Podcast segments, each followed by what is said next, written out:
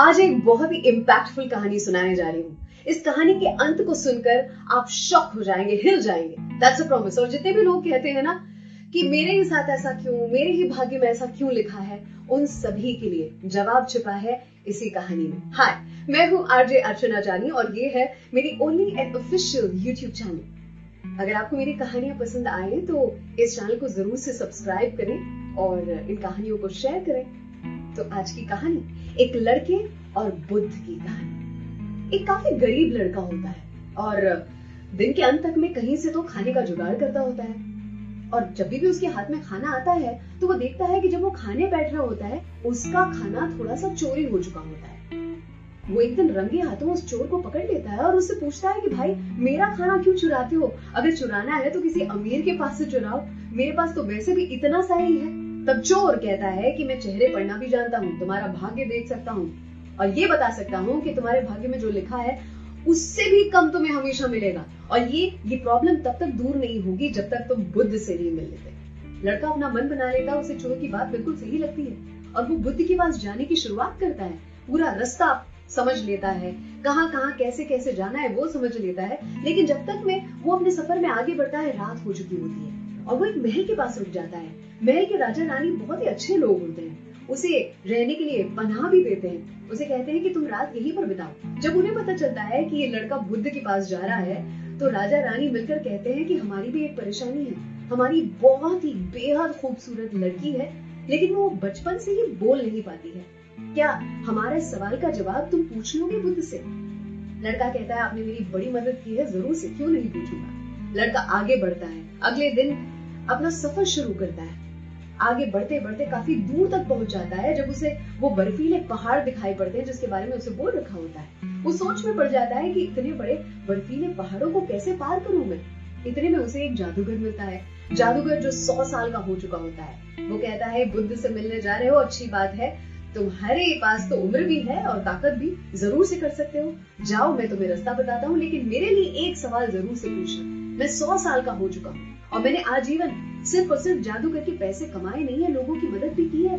तो मुझे स्वर्ग प्राप्ति कैसे होगी और कब? मैं उसके इंतज़ार में हूँ, मेरा ये सवाल बुद्ध से अवश्य पूछना लड़का कहता है, आपने मेरी इतनी मदद की है, मैं ज़रूर से पूछूँगा आपका सवाल। वो आखिरी पड़ाव तक पहुँचता है, जो होती है बर्फीली नदी। वो सोच में पड़ जाता है कि इसे पार कैसे कर पाऊँगा? और इतने में वो महाकाय कछुए को देखता है। एक कछुआ जो 500 साल से वही जी रहा होता है।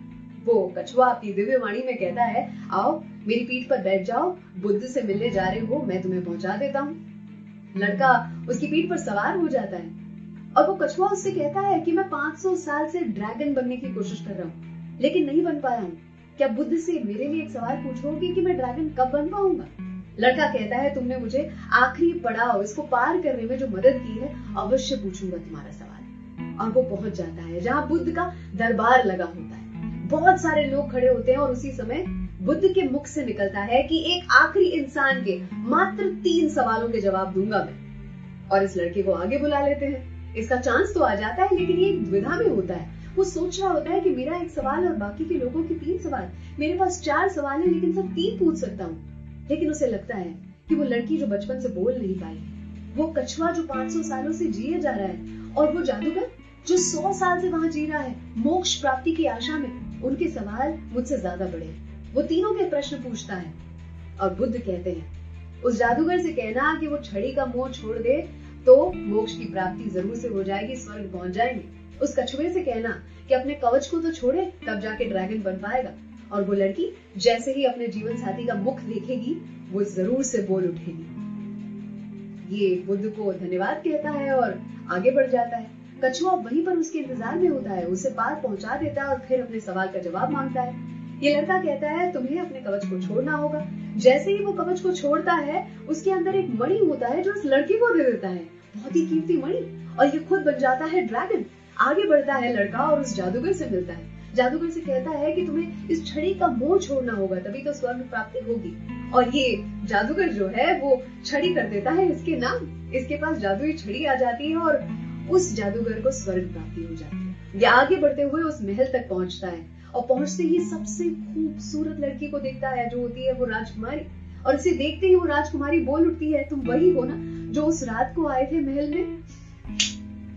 इस हिसाब से उसे अपना सुंदर जीवन साथी भी मिल जाता है, सब कुछ मिल जाता है इस लड़के को। अर्थात वो कहते हैं ना कि कुछ पाने के लिए कुछ छोड़ना पड़ता है। जैसे उस जादूगर ने छड़ी को छोड़ा, जैसे उस कछुए ने अपने कवच को छोड़ा और इस लड़के ने अपनी अपॉर्चुनिटी को छोड़ा। बुद्ध से सवाल पूछने का चांस मिला था, लेकिन औरों के नाम उसने अपनी अपॉर्चुनिटी जाने दी। और जब भी हमें औरों की तकलीफ़ हमसे ज़्यादा बड़ी लगने लगे, औरों की तकलीफों की ओर देखें। शायद हमारी तकलीफें बहुत छोटी लगने लगेंगी। मुश्किलें सिर्फ़ बेहतरीन लोगों के जिम्मे आती है। मुश्किलें सिर्फ़ बेहतरीन लोगों के जिम्मे आती हैं क्योंकि इन्हीं के पास एक बेहतरीन तरीका होता है उन्हें अंजाम देने का। अगर आपको मेरी कहानियाँ पसंद आती हैं तो मेरी इस YouTube चैनल को ज़रूर से सब्सक्राइब करें और हर सोमवार और हर गुरुवार मैं यहाँ पर जो कहानी रखती हूँ उसके बारे में ज़रूर से लिखें कमेंट करें। सलाम, दुआ वणकम प्रणाम। सत श्री केम छो सारू विश्व आखो ही मारू अर्चना की ओर से